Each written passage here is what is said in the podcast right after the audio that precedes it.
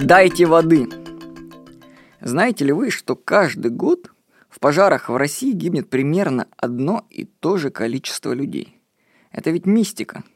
Вот я писал эту статью в 2014 году, у меня данные были, значит, за январь-сентябрь 2012 года погибло 7709 человек в пожарах, а за январь-сентябрь 2013 7234 человека.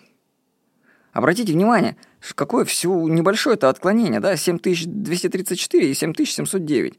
Вообще разница небольшая.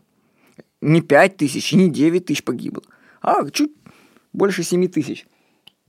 Мне кажется, что это вообще матрица. Если начинаешь изучать статистику происшествий и отказаться от того, что все ее там просто подделывают и симулируют, то вы увидите, что цифры одинаковые с года в год. Одинаковое количество людей заканчивает жизнь самоубийством, одинаковое количество людей гибнет в пожарах, тонет в водоемах, убивает одинаковое количество людей. Вот просто вот цифры один в один. Я не знаю, чем это объяснить, кроме как матрицей какой-то или вселенским разумом каким-то. Но цифры статистики постоянны.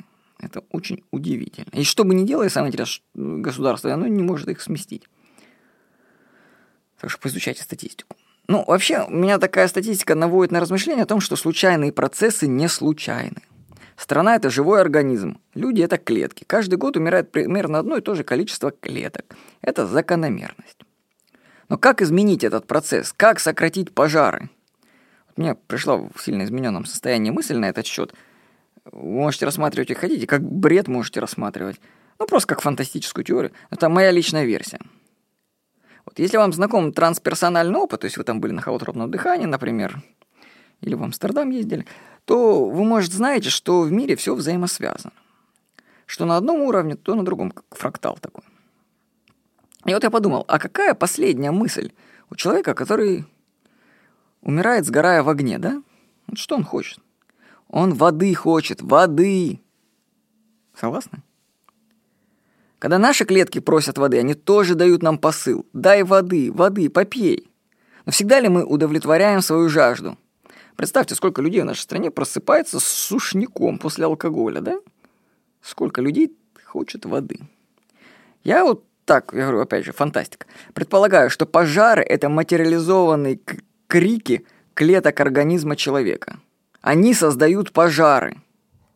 Так что хотите снизить количество пожаров нашей стране, пейте больше воды, дайте своим клеткам воду. Так что внесите свой вклад в жизнь и прочитайте книгу «Вы не больны, у вас жажда». Так что у меня такая теория, что если люди начнут пить больше воды, в России будет меньше пожаров. И статистика будет переломлена. С вами был Владимир Никонов.